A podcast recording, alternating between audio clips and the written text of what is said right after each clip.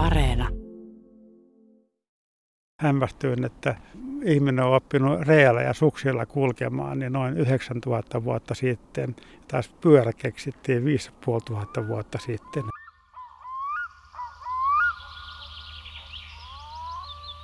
Tämä on merkillinen maailmankolkka, jossa ihmiset kulkevat ihmeteltävällä nopeudella syvässä lumessa, käyttäen eräänlaisia puulautoja, jotka on edestä taivutettu jousen tavoin kaarelle.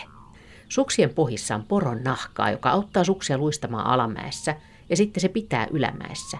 Ja tällä tavalla suksisuomalaiset saavuttavat muuten luokse pääsemättömät vuorten huiput ja laaksojen pohjat.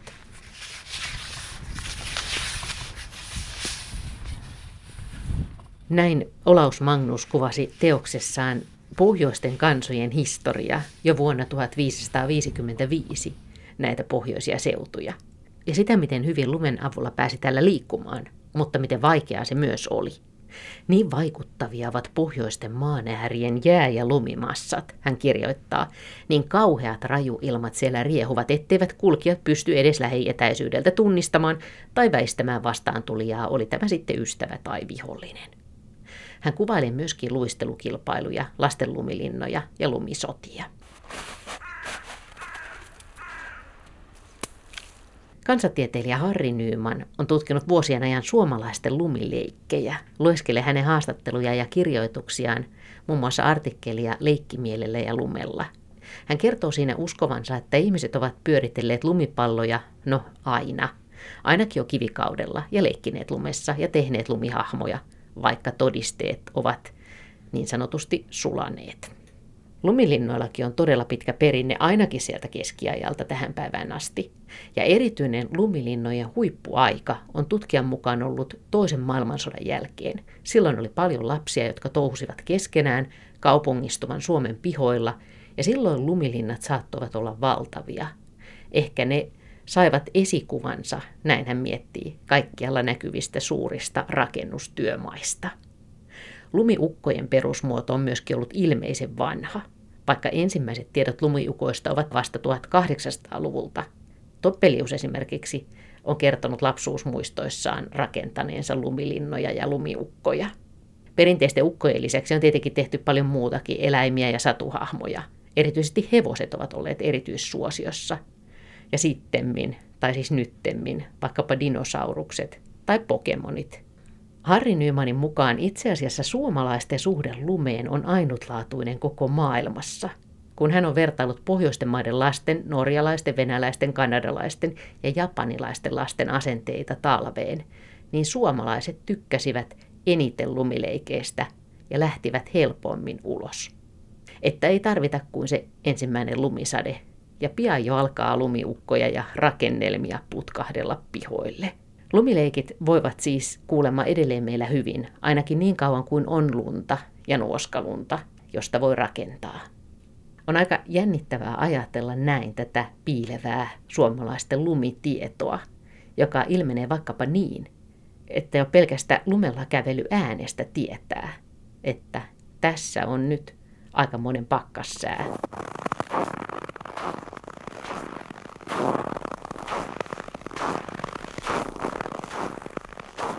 Ja sitten tässä kävelyssä on selvästi lauhempaa.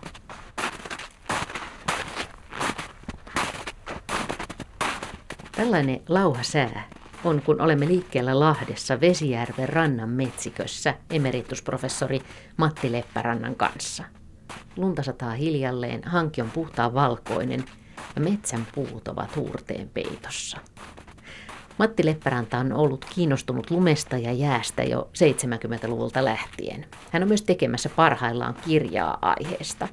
Siksi hän on loistavaa retkiseuraa, kun haluaa jutella lumesta ja sen ominaisuuksista.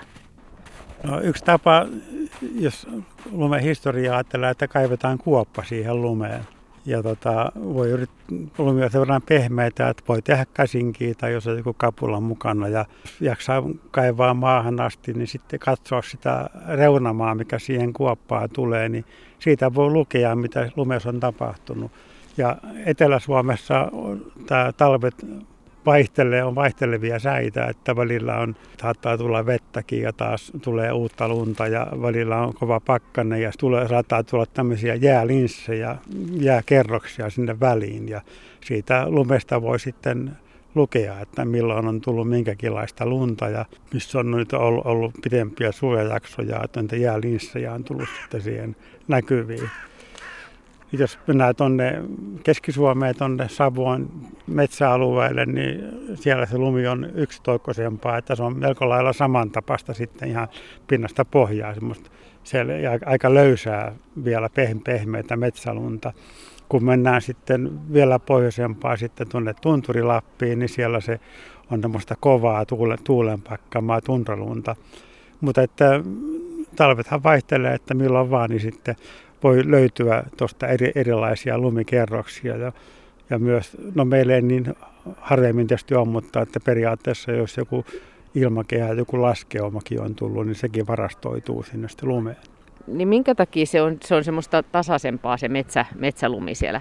No mikä tässä vaikuttaa tai lumen rakenteen kehittymiseen, niin aurinko ja tuuli ja lämpötilan vaihtelut ja ja nämä on niin hillitympiä metsäoloissa. Metsä suojaa omaa luontoaan taas jossakin avoimella paikalla. Ne on sitten voimakkaampia ja taas kun tullaan etelämpään, niin täällä lämpötila menee nollan molemmilla puolilla usein ja se aiheuttaa sitä, sitä vaihtelua sitten lumenkin ominaisuuksiin.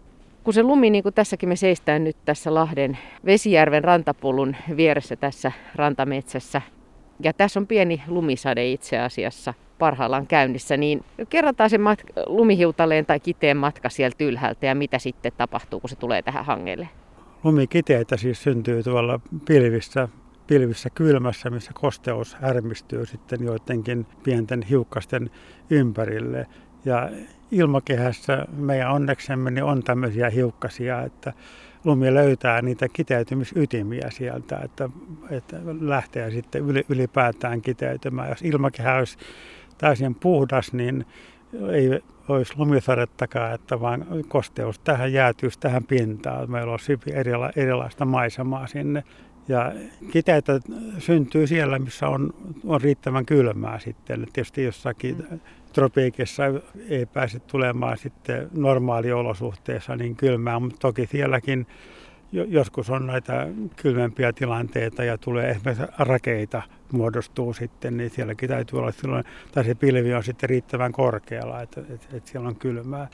Ja ylipäätään, että ilman kosteus on, on absoluuttisesti ottaen niin suurempi tuolla etelämässä kuin mitä se on tässä pohjoisilla alueilla. Ja silloin kun mitä pohjoisempään mennään, niin, tai, tai vastaavasti tuolla toisella pallon puolella etelämpään, niin sitä vähemmän sitten sitä luntakin, luntakin tulee. Että ihan tämän yleisen lämpötilan takia. Että meillähän on Suomessa on niin 600 milliä on vuosisadanta ja siitä tulee 200-300 sitten tulee lumena vähän riippuen vuosista. Ja kun mennään vähän etelämpään, tuonne, niin siellä on ilma, ilmassa on enemmän kosteutta ja ne lumisaden määrätkin on suurempia. Että jossain Japanissa ja tuolla Pohjois-Amerikan kalliovuorella tulee niitä lumiennätyksiä, missä on useamman metrin paksuisia lumia. Sitten jos mennään jonnekin Etelämantereelle, vaikka missä on pakkasta läpi vuoden, niin siellä tulee lumisade on alle 100 milliä vuodessa, että se on samaa luokkaa kuin Saharassa suurin piirtein sadanta. Että niin äärettömän kylmässä, kylmissä oloissa, niin siellä kosteusmäärät on hyvin pieniä. Mutta joskus, mä oon nähnyt joskus niitä hurjia kuvia, missä lunta on niin kuin ihan semmoisena valtavina seinäminä, johon on suunnilleen leikattu sitten semmoisia auton, autoteitä siihen käsittämättömän korkeiden lumivallien keskelle. Ehkä ne on vähän turistimielessäkin tehty, mutta miten, eikö se pakkaudu siellä alla jo niin kuin ihan, ihan toisenlaiseksi se lumi, jos ne on siis semmoisia kymmenmetrisiä tai, tai enemmänkin? Joo, kyllä se rupeaa tiivistymään, mutta tota, verrataan niin jäätiköihin, niin noin 50 metriä, jos on lunta päällä, niin siellä pohjalla se lumi puristuu jääksi. Ja jos me vielä 10 metrissä ollaan, niin ei se vielä jääksi puristu, mutta kuitenkin selkeästi se on sitten jo, saattaa olla niin yli kaksinkertaisesti niin tiiviimpää kuin mitä se lumi on siinä pinnassa.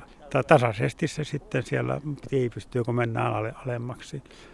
Mutta tämmöisiä 10 metrisiä lumia niin ei tasamaalle miss, missään tule, että se on, lumihan kinostuu ja sitten kasautuu jonne, jonnekin paikkoihin, mikä sitten ympäristön se maantiede sitten määrittää sitä, että tulee tämmöisiä hurjan näköisiä lumipaikkoja.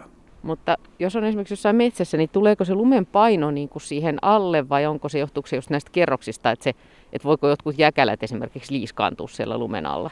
No siinä on se, tota, jos on puoli metriä tai sanotaan metri lunta, niin, niin se paineeltaan se vastaa samalla kuin joku 20 senttiä vettä. Että kyllä siinä jonkun, jonkun verran painetta on, mutta tietysti luonto on siihen mukautunut.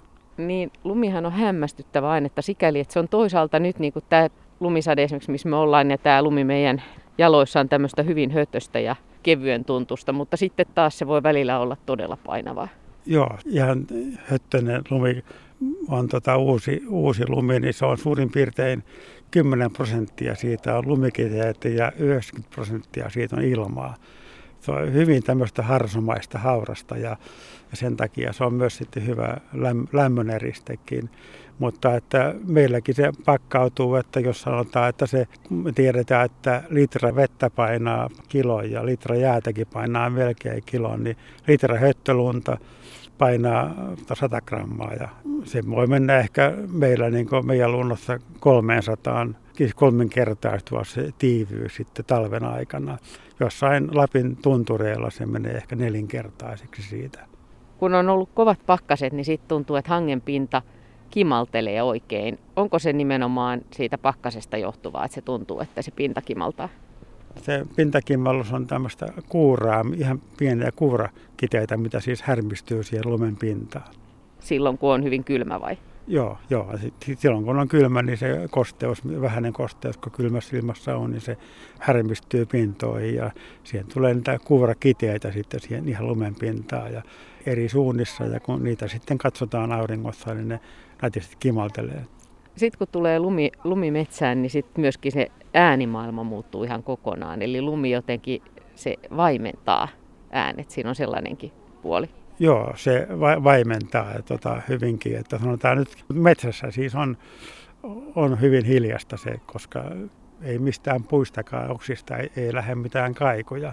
Mutta tässäkin voidaan tietysti ajatella, että kuka kysyy ja kuka vastaa. Että et tota, mä Lapissa kerran muistan puhua näiden poromiesten kanssa ja ne sitten sanovat mulle, että mitä kysy, arva, arva mitä kert- e-, eroa on siinä, että onko he ulkona vai sisällä, yöpy, yöpykö mettässä laavulla vai, vai vasko kotimökissään. Niin sitten selittivät, että ero on siinä, että kotimökissä on hiljasta. Että tietysti siinä on tottunut erämiehen korva, niin erottaa kaikki pieletkin ääneet ja ehkä sitä on vielä vähän valveutuneempakin, että, että seuraa mitä ympärillä tapahtuu. Aika moni Suomen luonnossa talvea viettävä eläin niin viettää aikaansa tuolla lumihangen alla. Minkälaiset olosuhteet siellä, siellä on? Esimerkiksi nyt tällaisena päivänä? No nyt siellä on, tämä on aika ohut hanke, että se on aika, aika lailla samanlaista, mutta se lumi on hyvä lämmön eriste ensinnäkin, että, että jos vaihtelee lämpötila kovasti niin kuin päivän ja yön välillä, niin kylmää yötä voi lähteä karkuun sinne kaivautuu 30 senttiä lumeen. Ja tosiaan kanalinnut esimerkiksi, niin nehän tekee, riekon kieppi on tunne, tunnettu, että riekko osaa kaivautua. Lapissahan on niitä hyvinkin kylmiä öitä tulee, niin osaa kaivautua sinne sitten lumen, lumen alle. Ja, ja ihminenkin, jos tota, tunturissa eksyy, niin tota, jos vähän malttaa, että kaivautuu sitten kylmäksi yöksi sinne lumeen riittävän syvälle. Että 30 senttiä se yö suurin piirtein semmoinen sääntö jos ajatellaan yleensä tätä päivän yön välistä lämpötilan vaihtelua, niin että se 30 senttiä riittää siinä. Sitten jos ajattelee tämmöistä kanalintua siellä kiepissä, kun jos on oikein kurja sää, niin ne ei välttämättä edes joka päivä tuu sieltä esille, ne saattaa pitää välipäivää tämmöiset isommat linnut. Niin miten ne sitten aistii sinne? Tajuako ne, että onko päivä vai yö ja tunteeko ne esimerkiksi, jos joku peto kulkee ohi, niin meneekö ne hajut sinne ja näkyykö, tota, kuuluuko sinne hyvin? Että miten niin kuin yleensä äänet ja valo ja hajut niin kuin liikkuu lumessa? Lumessahan pääsee tota, kaasut kulkeutumaan ja siinä on tämmöisiä kanavia pitkin. Että, että yksi esimerkki on tämmöinen nämä hyppyhäntäiset eläimet, mitkä elää tuolla, tuolla maarajassa ja suojasäällä ne tulee sitten lumen läpi pintaan. Että ne on ihan tämmöisiä äärällisen kokoisia pikkusia elukoita, että ne löytää sieltä kanavia läpi, että sillä tavalla lumi, lumi on, on läpäisevää. Mutta tosiaan, jos ne puhuttiin äsken niistä kanalinnuista, että, että jos menee niin syvempi kuin 30 senttiä, sanotaan, menee sinne yli puolen metrin syvyyteen, niin siellä ne sitten on suojassa jo useamman päivänkin, jos on, tulee pakkasjakso niin tota, siltä, että, että aina niin kuin, niin kuin pitemmän jakson kylmältä säästyy, mitä syvemmälle kaivautuu. Ja tota, niin, no, jos mennään puolen metrin syvään, niin valo ei enää ei tunkeudu niin sinne asti, sinne asti että, että valaistuksesta ei pysty kyllä näkemään, onko päivä tai yö. Eikä paljon äänikään, äänikään kuulu sinne. Entä sitten vielä, kun tästä lumesta puhutaan, niin sitten se lumi toisaalta saattaa, kun katsoo näitä puitakin, niin sehän saattaa joskus todella hassusti niin kuin roikkua tuolta puun oksalta suunnilleen. Tai, tai just jäädä tuohon runkoon tuollaisena paksuina paakkuina. Että se on itse asiassa vähän kummallista, että miten se on niin, kuin niin takertuvaakin toisaalta lumi. Joo, kostea lumi on, on takertuvaa ja se menee, niitä tulee usein kuviakin näkee, ihmiset ottaa ja lähettelee, että semmoisia kaiken näköisiä mutkaa vääntyy ja jos se katoharjastakin tulee vähän alaspäin ja saattaa sitten jäädä jonkunlaiseen kiemuraa sitten ja roik, ro, ikään, ikään kuin roikkuu siitä, että, että sillä on tartun, tartuntakykyä, että kostea lumi, niin kuin lumipallo tekee, ne tarttuu toisiinsa ja sitten kun se jäätyy, niin tota, ei se kontaktit niin helposti rikkoudu siitä. Mutta että alun perin pitää olla sitä kosteutta, millä se lii, nestemäinen vesi lumessa, että se on ikään kuin liimaa. Ja, ja kaikki lapset tietää, että kun tulee suojasää, niin tota, silloin voidaan tehdä lumipalloja ja voidaan pyörittää noita, tehdä lumiukkoja ja ties mitä, mitä rakentaa, rakentaa lumesta. Että Mä muistan aikana, muista joku aika sitten luin tämän Olaus Magnuksen kirjaa tuosta pohjoisten kansojen historiasta, kertovat keskeään elämästä täällä, niin hän siinä kertoo, että lapset leikkii lumisotaa ja lapset rakentaa lumilinnoja ja niin edelleen. Että, että nämä on varmastikin tämmöisiä kivikautisia iloja sitten ollut, ollut nämä lasten lumileikit. Se on aika liikuttavaa ajatella, että miten niin kuin jo sukupolvi toisensa jälkeen niin näillä seuduilla on innostunut puuhaamaan ja keksimään keksimään näitä samoja asioita, kuten tänne, että vesi on niin kuin liimaa. Joo, kyllä. Ja semmoinen vaikutelma on tullut, että lumiukot on, on globaali ilmiö, että missä tahansa lapsia maailmassa elää, niin tehdään lumiukkoja. Ja jo tehty jo siihen aikaan ennen kuin mitään niin kuin tietoa kulki sieltä tavalla kuin nykyisin. Matti Lepperanta, kun sä oot lumitutkija, niin onko sulla, onko sulla ollut lunta ikävä kuppi? Tuntuu, että täällä Etelä-Suomessa ei ole pitkää aikaa ollut lunta ennen kuin sit nyt. Oletko semmoinen lumi-ihminen? Kyllä mä kaipaan, kaipaan lunta. Että kyllä mä, useimmat ihmiset kaipaa lunta. Ennen kaikkea se, että se tuota valon. Että tämä on meille aika masentavaa aikaa silloin, kun alkaa marraskuun pimeys tulemaan ja lunta ei vielä, vielä tule. Ja maa, maa on märkä ja märkä maa on se, että se, se vähäinen valo, mikä tuolta taivaltakin tulee, niin se imeytyy siihen märkään maahan. Se niin korostaa vielä sitä pimeyttä. Miten lumitutkijana, niin osaatko sä, kyllä sä varmaan osaat, menisin kysyä, että osaatko sä niin kuin iloita ja siitä lumen kauneudesta vai tuleeko sulla se tiedemies, niin kuin, että mietit sä aina näitä hankikantoja ja kosteuksia ja kaikkea sellaista?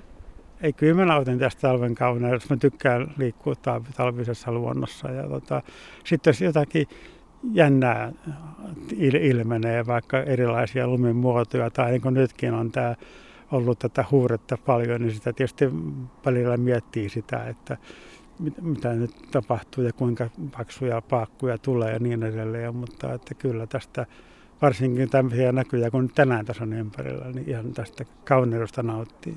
Suomessakin on pitkät lumitutkimuksen perinteet, niin onko paljon mitä lumesta ei vielä tiedetä?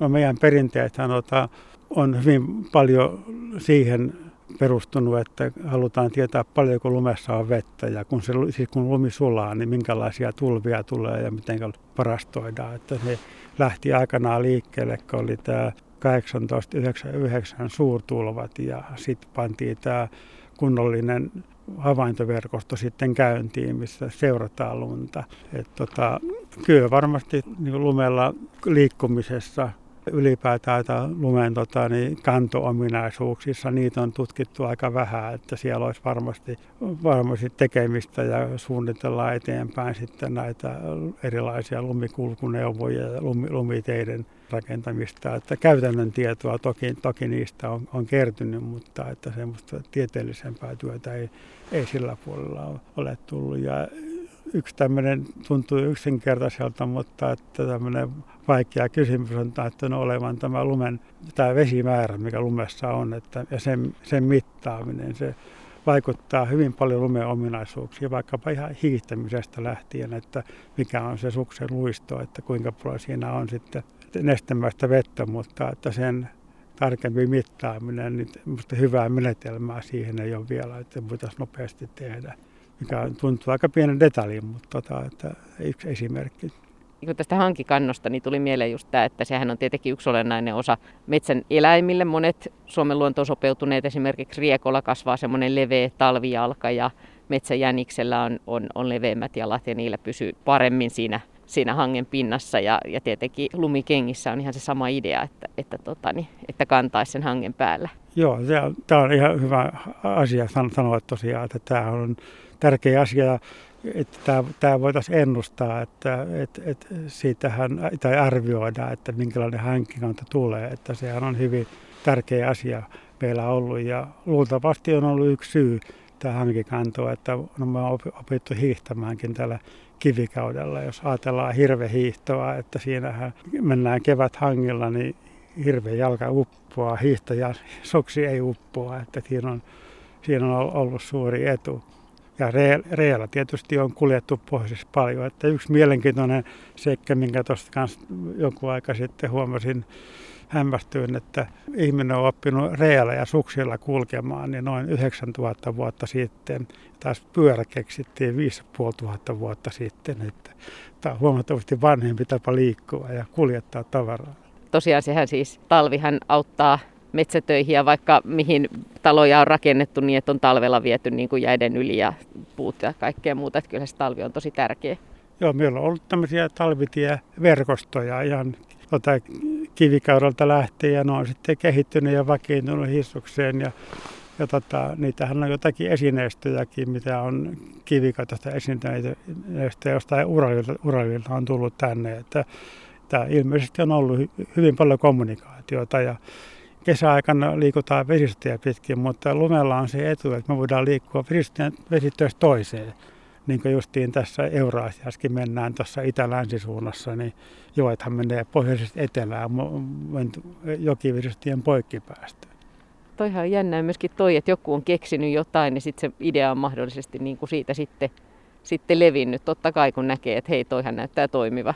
Joo, ja tota, myös se, että ainakin tämä oli perustuu oikeastaan Sakari Pälsi jo esittelen tästä spekulaatioita, että tämä taas Itä-Aasian lumi on enemmän, se ei tee hankea siellä ja ei sen takia sovellut tähän hiihtämiseen niin, niin hyvin, että tota, sen takia on tämä lumikenkä ja sitä kautta se lumikenkä on sitten levinnyt Amerikkaankin, että siellä, ainakin mulla on vähän kokemusta siellä, mutta on, joitakin talvia on, on ollut, että semmoista kunnollista hankikantoa ei taas siellä ole. Et se vaatii oman, oman niin hankikantoilmastonsa, että tämä liikkuminen vapaassa luonnossa onnistuu hyvin näillä reillä ja, ja suksilla. Niin, just tämmöiset olot kuin meillä täällä on Joo. ollut. Tuossahan oli jotakin sukulaisikin tuolta, muistan tuolta Savonmaalta kertova Ylä, Ylä-Savosta, että siellä on jopa autolla liikuttu hangella, mikä tuntuu aika uskomattomalta. Että kuitenkin se, se on aika loppujen lopuksi niin hentonen se kuori, mutta siellä on kuitenkin sitä tuhtii lunta alla, mikä tukee sitä, sitä hankikuorta siinä, että näinkin isolla vehkeällä pystytään menemään. Se hankikanto voi kyllä muuttuukin, koska mulla ainakin käy semmoinen kokemus joskus, muista oliko se pallaksella vai missä, että, että aamulla kiivettiin ihan reippaasti sinne ylöspäin ja sitten kun oltiin tulossa takaisinpäin, niin oli hankikanto hävinnyt. Joo, kyllä se näin käydä, että hyvinkin. Sitten piti laskea Pehvanmäkeä alas. Joo. Matti Leppärääntä, sulla on pitkään toiminut lumitutkijanakin, niin minkälaisia kysymyksiä ihmiset useimmin kysyy lumesta tai mikä lumessa kiinnostaa? No aika paljon tulee näistä kiteistä puhutaan, että minkä, miksi lumikiteet on sellaisia kuin ne on ja, ja tota, miten ne muodostuu ja, ja sitä, että onko kaikki kiteet samanlaisia. Ja sitten myös tämä joka talvinen kysymys tulee jostakin päin, tämä valkoisuus, että miksi lumi on valkoista. Ja, ja siihen on val, valkoisuuteenhan on tietysti syytä, että auringonvalu on suht valkoista ja lumi heijastaa kaikkia väriä yhtä paljon, että että tulee tämä meille tämän vala, auringon valaistuksen kuva tulee tästä lumesta ja, ja lumi heijastaa erittäin hyvin, että sen takia se on valkoista. Jos se heijastaisi huonosti, niin se olisi harmaata. Että se on, valkoinenhan on tämä harmaan tämmöinen ääri, äärisävy. Joo. Sitten tietysti tähän suksin luistoon sitä ihmetellään sitten, että miten se on. Ja se onkin itse asiassa aika jännä asia, että se kitka on hyvin pieni siinä sukseen ja monen muunkin asia ja, ja lumen välillä. Että lumella on niitä voitelevia ominaisuuksia lumen pinnalla ja sen huomaa, jos joku ulkomaalainen tulee tänne, joka ei ole lunta ennen nähnytkään ja yrittää opetella hiihtämään, niin sen on vaikea niin osata seistä suksilla niin pystyssä, että se, kun ei ole tottunut siihen pienen kitkaan. Kuvaile joku, joku hieno luminen hetki. Onko se esimerkiksi tämä, kun puut on kuurassa ja lumi on maassa ja pitäisikö tässä olla vielä vähän auringonpaistetta, niin täys semmoinen talvi-idylli? Ei, kyllä tämä, kyllä tämä on tämä yksi näistä, että ei, ei, ei koskaan ole niin olemassa, että yksi ja vain yksi on niin se kaunein, vaan, vaan tämä on yksi tapa. Toki semmoinen keväinen maaliskuinen auringonpaiste lumisessa metsässä, missä rupeaa jo tuoksuussakin vähän tuntumaan, että jotakin kevään tuntua, että nyt tämä talvi on jo tosiaan taittunut.